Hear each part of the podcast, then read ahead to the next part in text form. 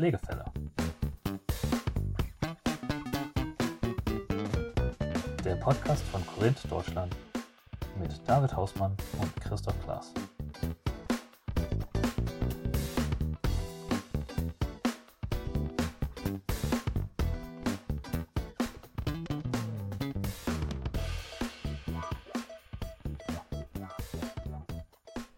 David, unser erster Podcast.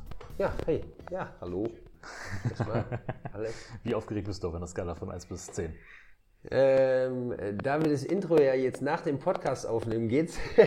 Das hast du unser großes Geheimnis ja, verraten. genau. Wir- Ähm, also ich war tatsächlich ein bisschen nervös am Anfang. Ähm, das, das legt sich mit der Zeit, äh, was man vielleicht auch hören kann. Ähm, dass wir keine Kamera haben, das, das äh, erleichtert schon um einiges. Aber eine gesunde Nervosität, würde ich sagen. Jetzt hast du unser großes Geheimnis gespoilert, dass wir dieses Intro zum zweiten Mal aufnehmen, weil das erste nicht funktioniert hat. Wir sind also jetzt quasi äh, in der Zeit gereist. Ähm, das ändert sich gleich, keine Sorge, ich schneide das schön zusammen. Äh, wir wollen heute über ein Thema reden, das mir jetzt öfters über den Weg gelaufen ist. Es geht um die Aussage von vielen Politikern auch, dass man, um den Fachkräftemangel im deutschen Gesundheitswesen abzuschmälern, dass man dafür Fachpersonal aus dem Ausland anwerben müsste. Und ich will besonders deine Perspektive da reinbringen, weil du zum einen selbst Fachkraft bist, also du bist Anästhesiepfleger Ja. und du hast auch noch dazu in verschiedenen Gesundheitssystemen gearbeitet, also in Deutschland, der Schweiz und den Niederlanden. Richtig. Du bist also selbst ein paar Mal emigriert. Ja. Du weißt, worauf es ankommt. Und du bist jetzt als Recruitment-Chef bei Corinth als Personalvermittler tätig. Das heißt, du bringst Personal aus dem Ausland nach Deutschland und sorgst dafür, dass es reibungslos klappt. Äh, vorab vielleicht ein kleiner Disclaimer. Wir werden jetzt nicht davon ausgehen, dass wir das ganze, die ganze Fragestellung hier abschließend behandeln können. Wir wollen uns vor allen Dingen darauf äh, konzentrieren, was sind da die technischen Probleme oder was sind die technischen Aspekte dieser Frage und ab, am Ende noch so eine Mini-Diskussion, was sind die moralischen Aspekte, weil da gibt es ja auch nochmal ein ganzes Feld zu beackern. Ja. Bevor wir überhaupt anfangen, darüber zu reden, würde ich dich gerne fragen, aus deiner eigenen Erfahrung, wie es mit dem Fachkräftemangel in anderen Gesundheitssystemen aussieht, außerhalb von Deutschlands. Ob das jetzt, ist das ein deutsches Phänomen oder haben andere das auch? Ja, nee, das ist auf keinen Fall ein deutsches Phänomen. Sowas gibt es im Ausland genauso wie in Deutschland, also ein bisschen schlimmer oder ein bisschen besser, je nachdem. Ich, ich kann natürlich mit Sicherheit jetzt nur über die äh, Länder reden, in denen ich selber gearbeitet habe. Während meinem, meiner Tätigkeit als Personalvermittler kommt man natürlich mit anderen Ländern auch in Berührung, äh, mit anderen Partnern, mit denen man zusammenarbeitet. Das heißt, äh, ich, ich kenne kein Land, äh, das mir jetzt so bekannt ist in der EU, das keinen Fachmangel hat äh, im, äh, im Pflegebereich oder im Gesundheitssystem. Im einen Land ist es ein bisschen besser wie im anderen. Wie gesagt, äh, die, die reicheren Länder, ähm, so wie, wie die Schweiz, in denen ich gearbeitet habe, da wird ein bisschen auf einem höheren Niveau geklagt. Andere Länder wird's, äh, ja, da wird es schon wirklich schwieriger. Ähm, vor allem Länder, aus denen dann hauptsächlich auch Personal gezogen wird, sage ich mir jetzt mal. Vermittelt, kann man auch sagen, klingt ein bisschen netter. Jetzt wie, ja, wie Polen, Rumänien, ähm, da ist äh, wirklich ganz extrem, was den Fachkräftemangel angeht. Und gehen andere Länder auch hin und sagen, die Lösung dafür ist Personal aus dem Ausland oder ist auch das jetzt eine deutsche Lösung? Ja, natürlich. Also die, andere Länder rekrutieren genauso Leute oder versuchen zumindest äh, äh, Personal aus dem Ausland zu rekrutieren. Das ist auch wieder abhängig von dem Land, der Infrastruktur, die das, das Land bieten kann. Also ähm, es gibt natürlich hier in, in Deutschland gibt es einen Haufen Fachkräfte, die aus, äh, ähm, sagen wir mal, den, den Ostblockländern kommen. In den Ostblockländern gibt es wenig deutsche Fachkräfte, die im Gesundheitswesen arbeiten, was natürlich damit zu tun hat, dass die, die, die, die Wirtschaft um einiges stärker ist, man verdient mehr, ähm, die, der Lebensstandard ist besser. Ähm, von daher ist es meistens so, dass die, dass die Migration von den, äh, sagen wir mal, niedrig verdienenden Ländern in die höher verdienenden Länder stattfindet. Und ähm, selten nur, ganz selten nur andersrum. Das ist ein Punkt, auf den wir auch später nochmal zurückkommen, weil auch davon gibt es von Seiten der Politiker Aussagen, wo, wie man das Ganze dann ethisch korrekt aufzieht. Ja. Für den Anfang aber würde ich gerne eine Grundlage schaffen, damit wir beide wissen oder auch unsere Zuhörer wissen, wor- worüber wir reden. Es ist schwierig, genaue Zahlen zu finden zum Fachkräftemangel im Gesundheitswesen selbst. Und das Beste, was ich finden konnte, ist, ähm, der, es gibt so einen Quartalsreport von der oder einen Jahresreport von der Bundesagentur für Arbeit, die aufschlüsselt, wie viele Stellen frei sind im, im deutschen Gesundheitswesen. Mhm. Und die sagen, dass in der aktuell in der Krankenpflege sind etwa 16.000 Stellen frei und in der Altenpflege sind es um die 30.000. Jetzt muss man dazu sagen, das ist natürlich nicht die exakte Zahl, da gibt es auch noch eine Ziffer von, von Stellen, die gar nicht erst gemeldet werden. Ja. Das heißt, ähm, es gibt grundsätzlich wahrscheinlich mehr Stellen. So, ich habe die, die konservativste Schätzung war etwa 50.000 Freistellen bis hin zu ähm, den, den optim optimistischsten 160.000. Ich weiß nicht, ob man das dann so sagt in dem Zusammenhang. Ja, ja. Aber ähm, dem, also dem gegenüber von den zum Beispiel 16.000 Stellen in der Pflege stehen etwa 10.000 Arbeitslose in Deutschland und bei den Altenpflegestellen oder bei den Altenpflegestellen sind es wie gesagt 30.000 Freistellen und dann etwa 23.000 Arbeitslose. Und jetzt muss man dazu noch sagen, dass die Arbeitslosen in der Regel oder dass die wenigsten davon wirklich Diplome verfügen, aber die meisten Stellen Diplome fragen. Das heißt, alleine von der Rechnerei her geht es schon gar nicht auf, dass man mit dem in Deutschland bestehenden Personal die Leerstände füllen kann. Und das ist gar nicht erst die optimistische Schätzung, sondern ja. das ist schon wirklich sehr konservativ geschätzt. Das heißt, wenn man sich die Zahlen so anguckt, klingt das ja so, als hätten Leute wie Jens Spahn, die das halt öfters mal sagen, dass man Leute aus dem Ausland an, äh, anwerben müsste. Ja. Und die Bundesagentur sagt das übrigens auch selber. Also die ja. sagen, eine von den Möglichkeiten, das zu bekämpfen, diesen Fachkräftemangel, ist ausländisches Personal. Auf den ersten Blick, wenn man sich die Zahlen anguckt, klingt das ja so, als hätten die recht. Und dein Bauchgefühl dazu, haben sie recht? Ja, natürlich haben Sie recht. Also die Moral, die dahinter steckt, ist vielleicht äh, was, was man noch diskutieren müsste. Ähm, äh, aber ja, die Zahlen belegen ja, natürlich haben Sie recht. Äh, es wird in Deutschland, ähm, es wird zu wenig ausgebildet. Leute, der Pflegeberuf ist zu unattraktiv, um, um jetzt ähm, sich da als, als junger ähm, Berufsanwärter ähm, reinzustürzen vor allem in den, äh, wie, wie, du ja schon sagst, die, der Fachkräftemangel in, im Pflegebereich ist viel größer wie, ähm, also in der, in der Altenpflege ist viel größer wie in der, in der, in der Krankenpflege. Ähm, das heißt, umso, ähm, ja, umso, umso mehr es in die wirkliche Pflege geht, umso, umso weniger attraktiv ist der äh, Beruf natürlich auch. Ähm, nicht nur von der Bezahlung her, auch jetzt vom, vom ja, der Personalschlüssel ist, äh, ist natürlich auch was, was äh, brutal viele Leute äh, unzufrieden macht, die in der Pflege arbeiten. Also das klingt an sich jetzt erstmal plausibel. Jetzt ist die Frage, ist das eine Ansicht, die jetzt zum Beispiel Gesundheitseinrichtungen auch teilen? Also würden die auch hingehen und sagen, für uns ist das eine Priorität oder eine Möglichkeit, um unsere Pflegekapazitäten oder unsere Personalkapazitäten zu füllen, hinzugehen und ausländische Fachkräfte zu werben? Kriegst du das so mit oder sind die da eher skeptisch?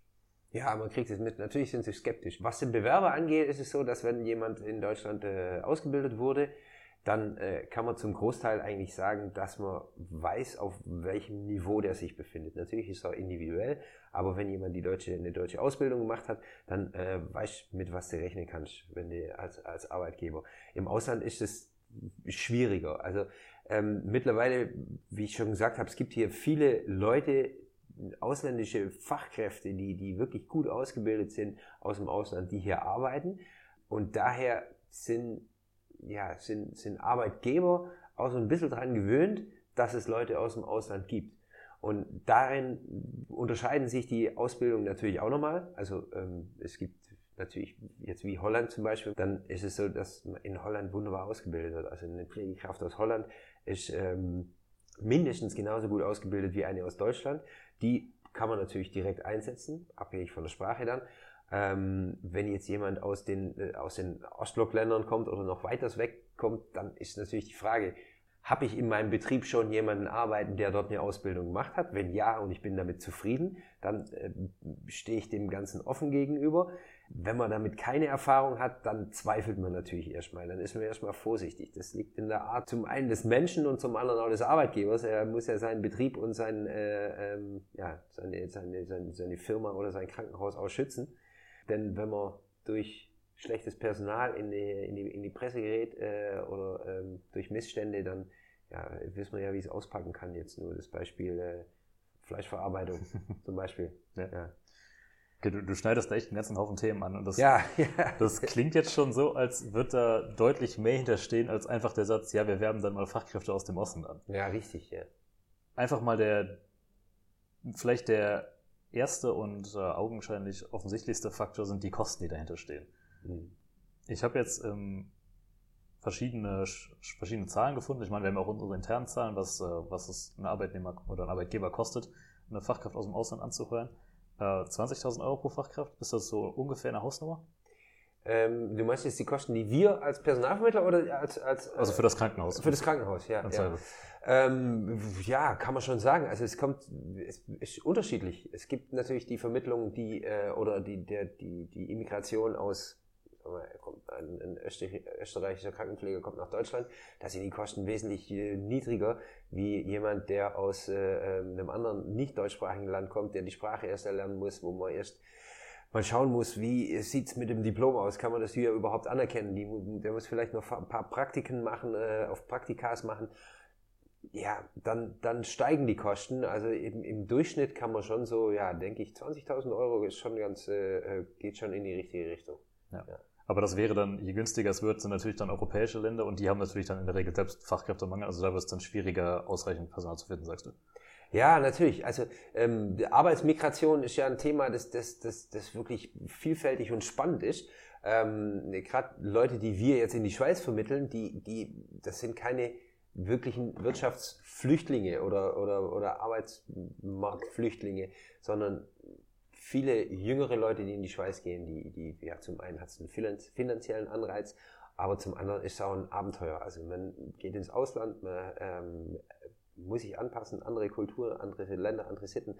Ähm, und sowas ist was, was man, ja, was man gern mitnimmt und vor allem jüngere Leute. Ähm, und da gibt es schon Riesenunterschiede, weshalb Leute ins, äh, ins Ausland gehen.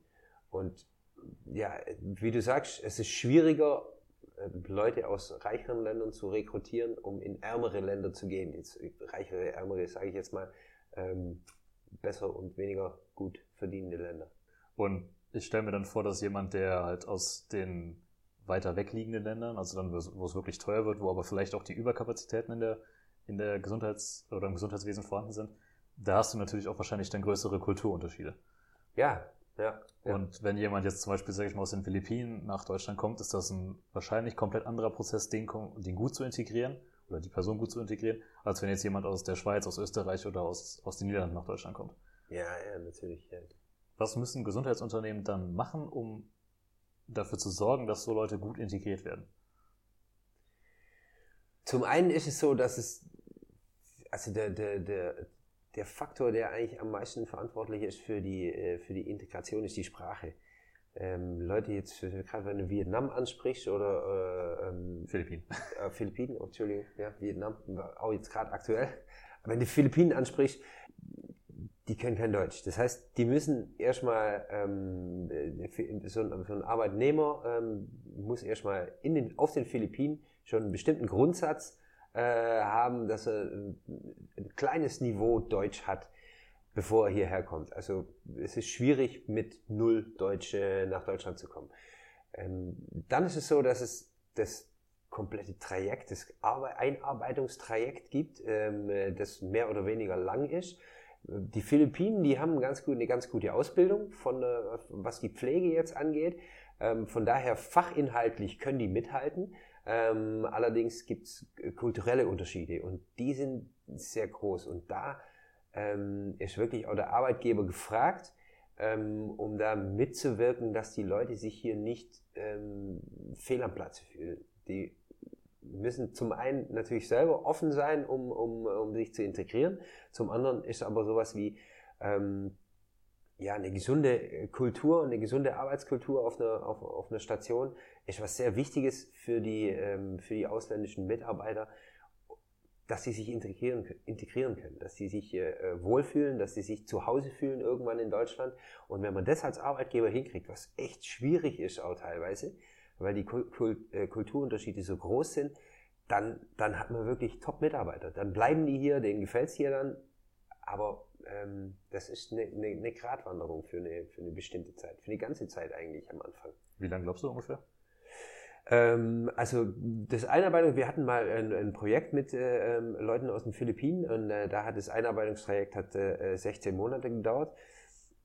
Und 16, Entschuldigung, wenn ich daran war, 16 Monate von wir sagen jemandem in den Philippinen, hast du Lust? Der sagt ja und bis zum Ende, wo er dann wirklich mitarbeitet nee, nee, nee. oder von er kommt in Deutschland ja. an und dann Einarbeitung, ja, ja, also 16 Monate Einarbeitung plus die Zeit, die es dauert, ihn anzuwerben mit Bürokratie und allem. Richtig, richtig. Ähm, 16 Monate ab dem Moment, dass er anfängt zu arbeiten. Davor ist ja ein Riesentrajekt äh, noch mit, mit, genau, mit, Sprachelernen, Vorbereitung, Anerkennung. Ja. Ähm, die Anerkennung ist dann natürlich nicht durch, weil so sind sie dann auch wieder in Deutschland, dass sie das nicht äh, einfach so anerkennen, äh, die Diplome. Ist auch wieder unterschiedlich, in welchem Bundesland fange ich an. Das heißt, äh, ist auch wieder, äh, wird auch wieder einfach gemacht hier. Und dann 16 Monate, ja, bis zu einer, äh, bis, bis dann das Praktikum, sagen wir mal, vorbei ist. Die meisten starten in einem Praktikum. Berufsbegleitend machen die noch einen Sprachkurs. Ähm, und dann ähm, ist es schon eine ganze Zeit, muss ich sagen. Also 16 Monate sind lang. Wenn man so ein bisschen die Unsicherheit hat, bleibt er oder bleibt er nicht? Also wenn ich das, ich fasse das mal grob zusammen. Im Prinzip sagst du, es gibt zwei Aspekte in dem Ganzen. Es gibt den außerdeutschen Aspekt, also den vorbereitenden Aspekt im, im Land selber. Ja. Und wenn ich das dann beziehungsweise das, das ist der eine Aspekt und der andere Aspekt ist dann der im Krankenhaus selbst, also in der Pflegeeinrichtung selbst, genau. ähm, wo, wo man dann als Arbeitgeber dafür sorgen muss, dass die Person sich gut ein, einlebt, dass sie die Kulturunterschiede und den Kulturschock überwindet. Ja.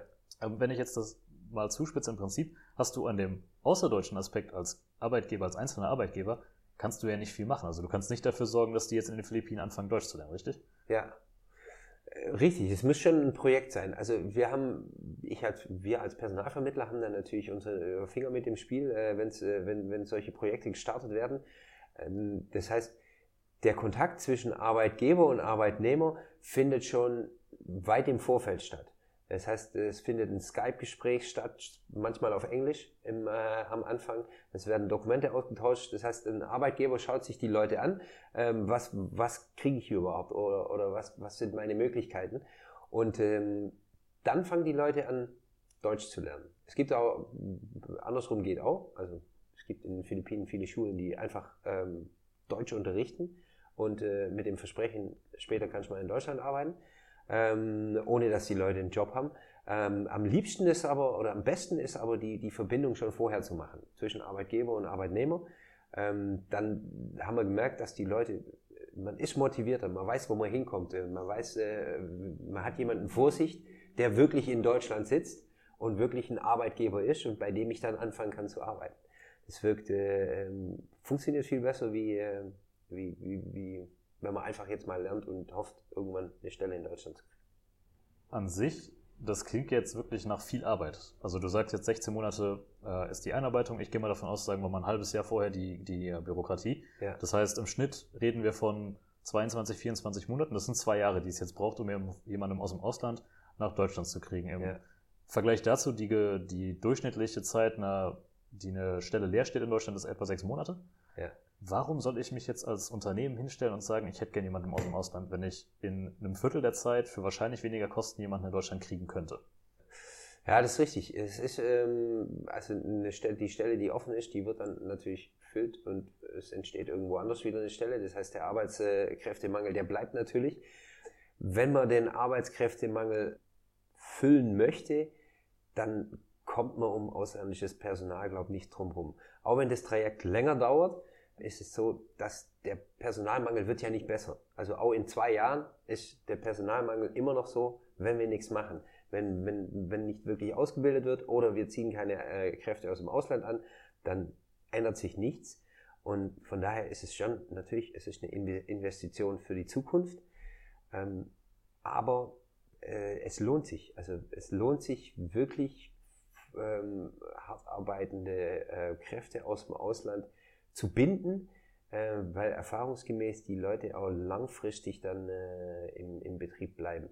Natürlich gibt es Ausnahmen, aber ähm, zum, zum größten Teil. Okay, also das, das wäre jetzt die nächste Frage von mir gewesen, weil zumindest das, was ich so mitkriege aus den, zum Beispiel Niederlanden in die Schweiz, ist ein beliebtes Projekt bei uns. Ja. Ähm, das sind nicht Leute, die permanent in der Schweiz bleiben möchten. Die möchten vielleicht nach der Ausbildung mal ein paar Jahre im Ausland Erfahrung sammeln, ja. aber mit dem Ziel, irgendwann wieder zurück ins, ins Heimatland, in Anführungszeichen, ähm, zu kommen und da weiterzuarbeiten. Ist das nicht ein Risiko für einen Arbeitgeber, wenn er sagt, ich investiere jetzt wirklich viel Zeit und Geld in jemanden aus dem Ausland und dann habe ich die Person hier für zwei, drei Jahre, die hilft mir dann und irgendwann aber wollen die Leute wieder nach Hause. Ja. Ist das nicht ein Problem?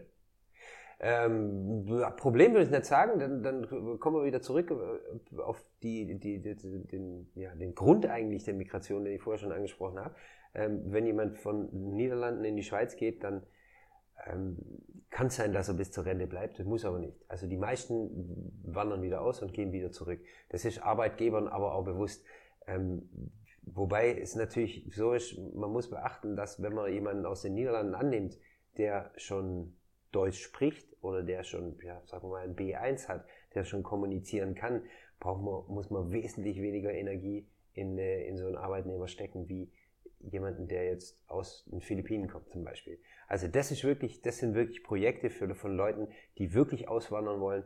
Ähm, und die, die, die Situation auf den Philippinen wird ja auch nicht besser. Also die Leute kommen nicht nach Deutschland, weil wir hier so eine schöne Landschaft haben, sondern weil es einfach, ähm, weil die Perspektive auf den Philippinen äh, fehlt, im, äh, gerade im Gesundheitswesen und ja, ganz klar, finanziell. Also es sind ja, Arbeitsmarktflüchtlinge, die dann hierher kommen. Und bei denen ist die Chance wesentlich größer, dass sie länger bleiben, wie äh, bei den Abenteurern.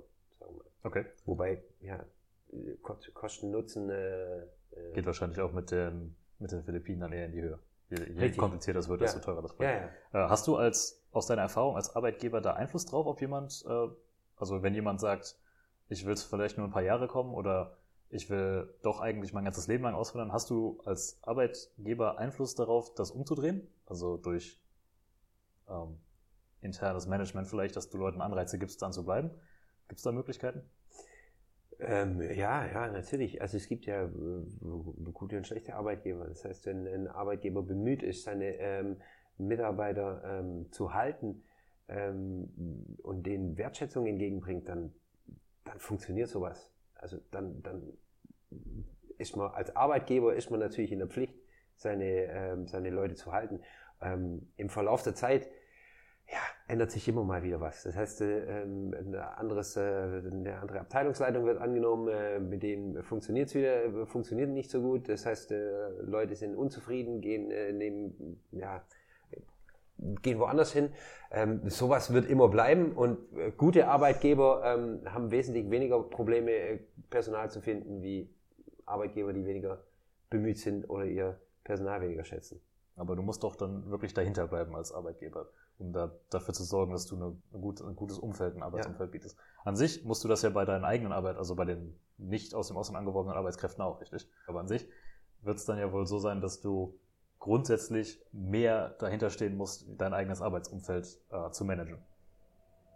Ja, ja, das ist, das, das ist richtig. Und, und das ist ja, das hat im Prinzip mit Migration auch dann wenig zu tun, weil du eigentlich, ja, wie du sagst, für dein eigenes Personal genauso. Also ich muss für meine Mitarbeiter, äh, meinen Mitarbeitern muss ich auch was bieten. Wenn, ja, wenn ich schlecht zahle und ich habe ein schlechtes Arbeitsklima und ich habe ähm, ähm, schlechte sekundäre Arbeitsverhältnisse, äh, dann, ja, dann suchen sich meine Mitarbeiter einen anderen Job.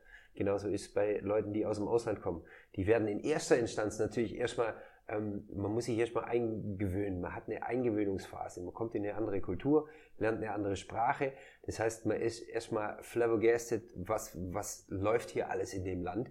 Ähm, irgendwann sieht man dann auch die Nachteile. Irgendwann kommt man ins Gespräch mit anderen Leuten, die bei anderen Arbeitgebern arbeiten und ähm, ja, sieht da vielleicht mehr Vorteile wie beim eigenen Arbeitgeber und wechselt dann die Stelle.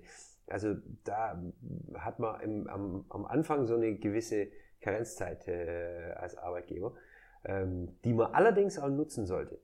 Ich würde dann vielleicht noch ein bisschen auf die Qualifikation zu sprechen kommen. Du hattest das eben ein bisschen angerissen. Ja. Und Jetzt ist das deutsche Ausbildungssystem relativ speziell, so wenn ich mit, das mit, dem, mit anderen Ländern vergleiche. Diese betriebliche Ausbildung scheint was relativ deutsches, äh, schrägstrich europäisches zu sein. Mhm. Ähm, in vielen anderen Ländern ist es dann so, dass, dass Pflegekräfte rein universitär ausgebildet werden. Mhm.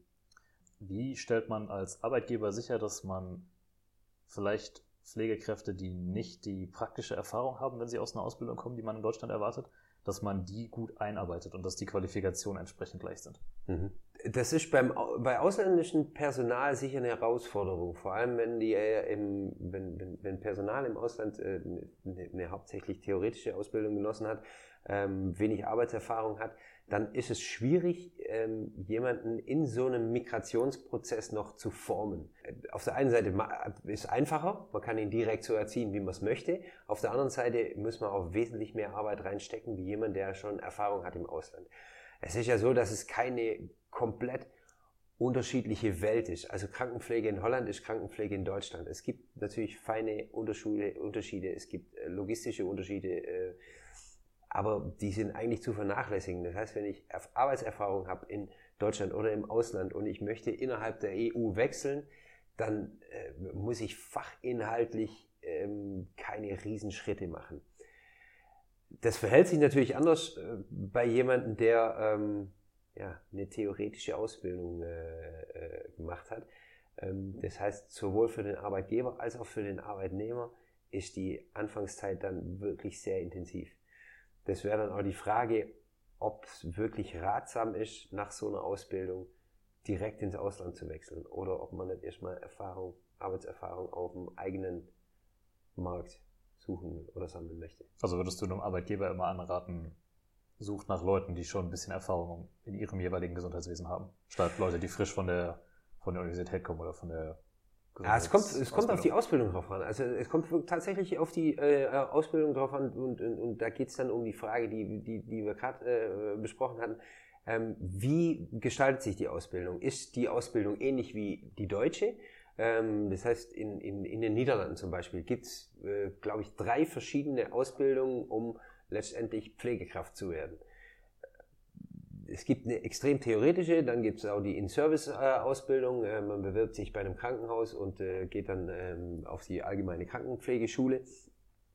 Und da sollte man wirklich, äh, sollte man darauf achten als Arbeitgeber, dass es ähm, eine ähnliche Ausbildung ist. Und dann kann man auch Leute direkt von der Ausbildung nehmen. Also wenn ich, wenn ich überlege, meine Krankenpflegeausbildung, ich habe drei Jahre auf Station gearbeitet. Wir hatten eine Krankenpflegeschule damals noch direkt am Haus. Das heißt, das war vom Krankenhaus in, in den Kliniken in Esslingen, war das äh, die eigene Krankenpflegeschule.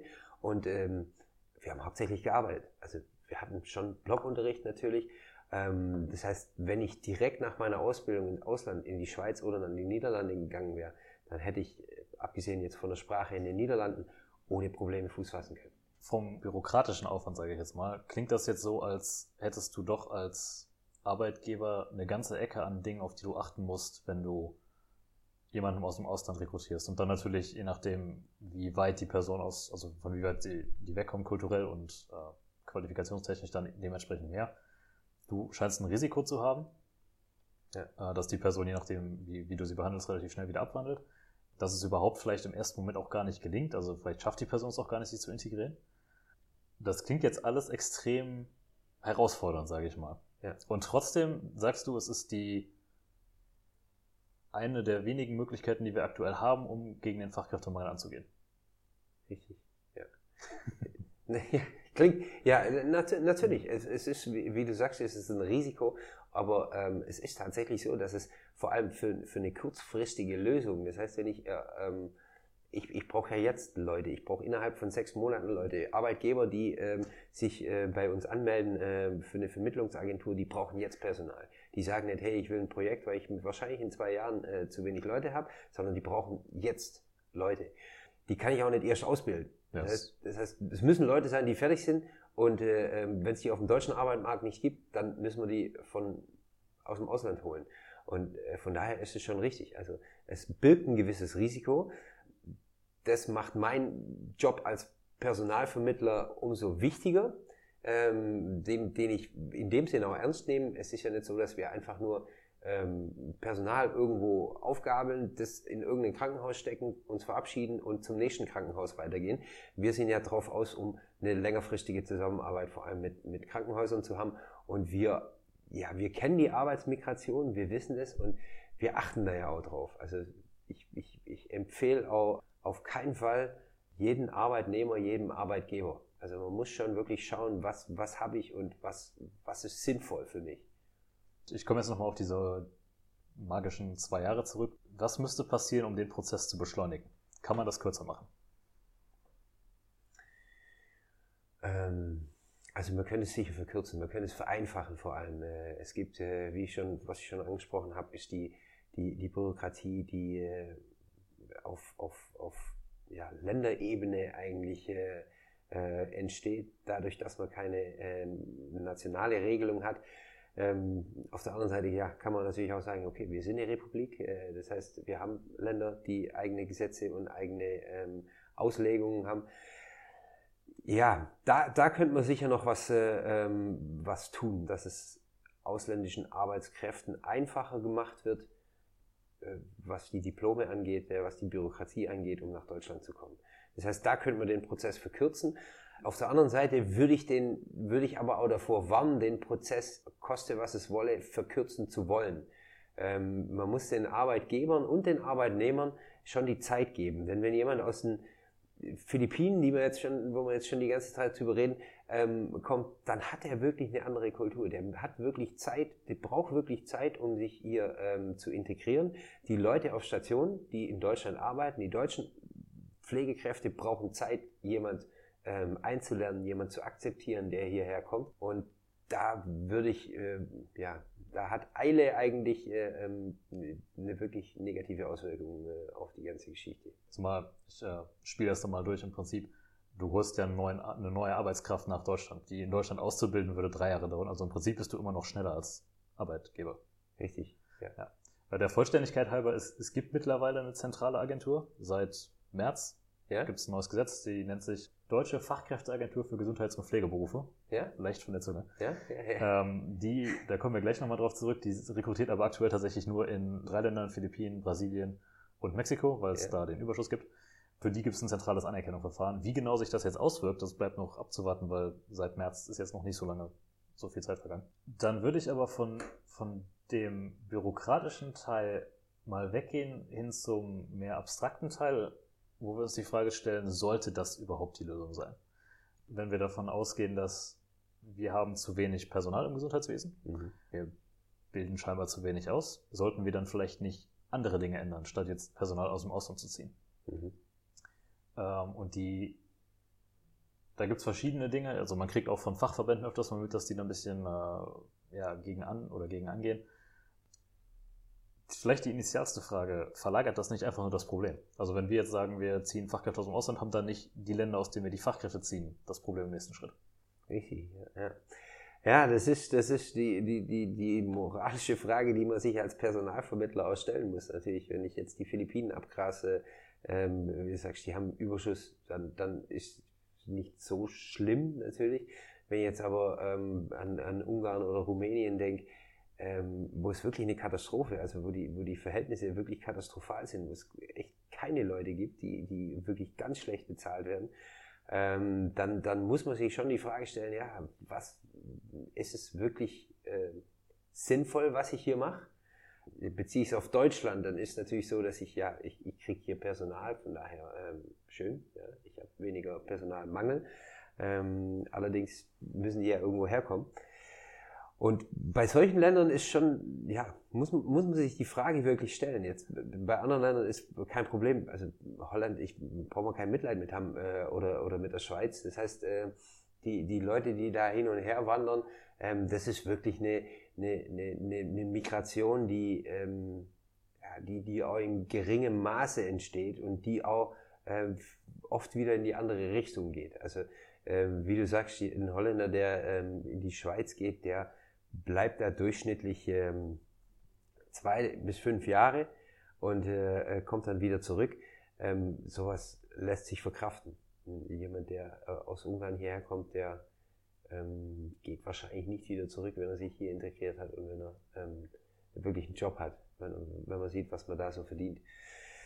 Ja, sollte das die Lösung sein? Das ist äh, ähm, nein, kann man also man kann ganz klar sagen, nein, das sollte nicht die Lösung sein. Die Lösung äh, sollte sein, dass wir äh, genug Leute haben in Deutschland, die die Ausbildung machen möchten, die den attraktiv, äh, die den Pflegeberuf als attraktiven Beruf sehen, die sowas gern machen und die damit auch eine Familie unterhalten können. Also darum geht's ja oft ähm, als, als Mann, als Alleinverdiener. Äh, äh, äh, Krankenpfleger auf Station, ja, da hat man es schon schwieriger.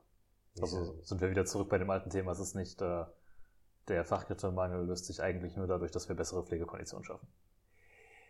äh, bessere Arbeitskonditionen ja, in der langfristig, Kranken. langfristig ist das, ist, ist das auf jeden Fall der Punkt hier. Ja, okay. Ja. Ähm, vielleicht aus deiner eigenen Erfahrung für, also wenn wir das vielleicht mal mit einem Land wie der Schweiz vergleichen. Die, die Schweiz, wir hatten da neulich eine Diskussion mit einem Kollegen drüber, keine Diskussion, aber mehr so ein Gespräch, der sagte im Prinzip, die Schweiz macht sich das relativ einfach, die bilden weniger selbst aus und importieren dann äh, das, was sie nötig haben aus anderen Ländern.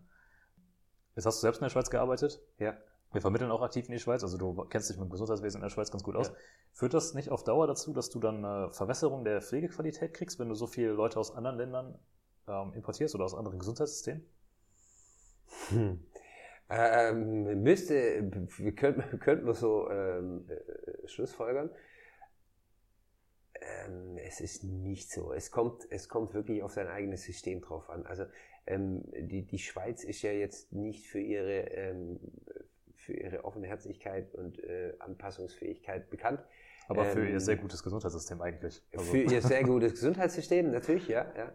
Ähm, das ist richtig. Was allerdings, äh, was allerdings daher kommt, dass dass in der Schweiz wahnsinnig viel Geld gibt. Ähm, also das Gesundheitssystem ist wirklich so gut, weil, ähm, weil es enorm viel Geld hat. Ähm, ich muss sagen, was mir, mir gefällt, mir selber gefällt das Gesundheitssystem in den Niederlanden besser, äh, qualitativ auch besser wie das in der Schweiz. Ähm, ja, die Schweizer kaufen sich Expertise. Das ist äh, ähm, was, was man öfters hört. Ähm, es ist auch so. Es ist aber auch ähm, eine Notlösung. Also die Schweiz hat auch Personalmangel im Gesundheitswesen und es ist nicht ähm, weil sie das so wollen, weil sie Leute aus dem Ausland anziehen wollen, sondern weil der Pflegeberuf da genauso wenig oder ja, genauso wenig attraktiv ist wie in Deutschland. Also etwas attraktiver wahrscheinlich. Die haben einen besseren Personalschlüssel. Wie ich schon gesagt habe, die klagen auf einem höheren Niveau. Ähm, aber trotzdem ist es so, dass das keine, kein, kein wirklich gewollter Effekt ist. Also wenn ich das überspitzt sage, solange man Geld auf das Problem werfen kann, kann man auch die Qualitätsstandards halbwegs ausgleichen. Äh, ja, ja, natürlich, es kommt äh, sehr viel äh, fällt letztendlich darauf äh, zurück, äh, habe ich genug Geld dafür oder nicht. Okay. Ja, ich meine an sich, die Schweiz ist ein reiches Land, Deutschland ist aber auch ein reiches Land, also ja. im Prinzip sollte dann zumindest die gute Integration von Fachkräften nicht das, das Riesenproblem sein. Ja. Okay, also abschließend vielleicht ähm, fassen wir das Ganze zusammen. Du sagst, es ist nötig, dass man Fachkräfte aus dem Ausland, aus dem Ausland anwirbt. Ja. Das ist vielleicht nicht die endgültige Lösung. Und das kann auch nicht die endgültige Lösung sein, ja. wenn wir uns die Zahlen angucken. Bei bis zu 160.000 offenen Stellen, man kann schlecht 160.000 Fachkräfte aus dem Ausland anwerben. Ja. Und es hat moralisch ein paar Facetten, die man beachten muss. Ja. Die können wir natürlich jetzt abschließend im Podcast auch gar nicht klären. Ja. Aber es ist schon so, dass du das empfehlen würdest für Gesundheitsunternehmen, dass man sich daran versucht, wenn man in Deutschland selbst keine, kein Personal mehr findet. Richtig, würde ich, würde ich empfehlen. Würde ich, äh, ähm, man, man lernt sehr viel dadurch, ähm, äh, sowohl als Arbeitgeber als auch als Mensch. Wobei das jetzt ein bisschen komisch klingt, Arbeitgeber oder Mensch. Nee, ähm, so meine ich es natürlich nicht, sondern man, man entwickelt sich, man, man lernt sich anzupassen. Nicht nur als äh, Arbeitgeber, der sich ausländisches Personal ins Haus holt, sondern auch als äh, äh selber als Migrant, ähm, muss man natürlich lernen, sich anzupassen und es ist wirklich eine äh, persönliche Entwicklung, die ich jedem nur empfehlen kann. Und gleichzeitig sagst du, es ist natürlich gar nicht so einfach für einen Arbeitgeber. Ja. Äh, empfiehlst du einem Arbeitgeber selbst zu sagen, äh, wir fangen das komplette Projekt selbst an, also wir schicken jemanden in die Philippinen und sagen, hier wirb doch mal Leute an, oder sagst du, das ist für einen einzelnen Arbeitgeber gar nicht realistisch, das zu stemmen? Ähm, natürlich ist es, natürlich kann man das machen, ähm, allerdings dann, dann, dann geht es weit über die 20.000 Euro hinaus, wenn man, wenn, wenn ein Arbeitgeber das wirklich selber machen will. Also wir als Personalvermittler, wir kosten ja was und es ist immer so, dass wenn man dann äh, erstmal die Preise hört, dann äh, erschrickt man und denkt sich, ja, pff, ich kann, äh, kann, kann ich selber auch, kann ich günstiger. Nein, es ist nicht so. Ja, wir haben ähm, also es ist nicht so, dass wir mit den Füßen auf den Tisch legen und Geld zählen den ganzen Tag, weil wir so viel an den Vermittlungen verdienen, sondern wir investieren das Geld ja natürlich auch in die Suche nach Personal. Es gibt Fachkräftemangel. Das heißt, wenn wir die alle auf dem, auf dem Sofa sitzen hätten, dann könnten wir es billiger machen und dann, dann, dann wird man vielleicht wirklich nur Geld zählen. Aber ähm, es kostet wirklich sehr viele Mühe, die, die, die, die Leute zu suchen, Ähm, und ich denke, von den Leuten, die man sich anschaut und mit denen man wirklich arbeitet, ähm, haben wir eine Vermittlungsrate von weniger als 10 Prozent. Also die sich bei uns anmelden und letztendlich vermittelt werden. Das heißt, wir stecken da weitaus mehr Arbeit rein, wie, ähm, wie das, was sichtbar ist. Und ähm, ich würde es einem Arbeitgeber nicht selber empfehlen. Um das, äh, also es kommt ihm wesentlich teurer, wie äh, jetzt eine Agentur zu engagieren. Ist das vielleicht nicht überraschend, ja. dass der Arbeitsvermittler das sagt? ja, richtig, ja, ja, ja, genau. Gut, aber dann würde ich sagen, haben wir das Thema zumindest äh, grob besprochen. Wir freuen uns natürlich da, mit äh, euch drüber zu diskutieren. Wir müssen noch genau schauen, wo wir das platzieren. Wir werden es wahrscheinlich bei uns auf der Website platzieren und dann wird es da Kommentarsektionen geben. Äh, wenn jemand Fragen an, an David hat oder äh, generell an uns als, als Betrieb, dann gerne in die Kommentare dazu schreiben und wir kümmern uns da um alles. Das heißt, wir sehen jetzt, jetzt gleich äh, hier überall, wo es Podcasts gibt? Ja, doch, das auch, aber ja. da kannst du in der Regel schlecht kommentieren. Also du ja, kriegst oh, natürlich ja, über deine Podcast-App kriegst du das ausgespielt. Nur da sich dann mit uns in Verbindung zu setzen, ist schwierig. Insofern, ähm, korinth.de ist die Webseite. Wenn ihr euch da an, äh, wenn ihr da drauf geht, seht ihr irgendwo einen Podcast-Link, den wir noch einbinden. Das ist alles hochprofessionell, was wir hier machen. Und wir freuen uns drauf und wir werden auch in kommenden Episoden andere interessante Themen besprechen. Ja. Äh, du hast eben schon mal angerissen, Vergleich zwischen den Gesundheitswesen zum Beispiel. Alles das, wo wir eine gute Perspektive darauf haben. Und bis dahin wünsche ich euch ja. eine wunderbare Zeit. Schön, ja, hat Spaß gemacht. Jetzt geht mein Wecker. Äh, jetzt müssen wir wirklich an die Arbeit. Äh, bis zum nächsten Mal.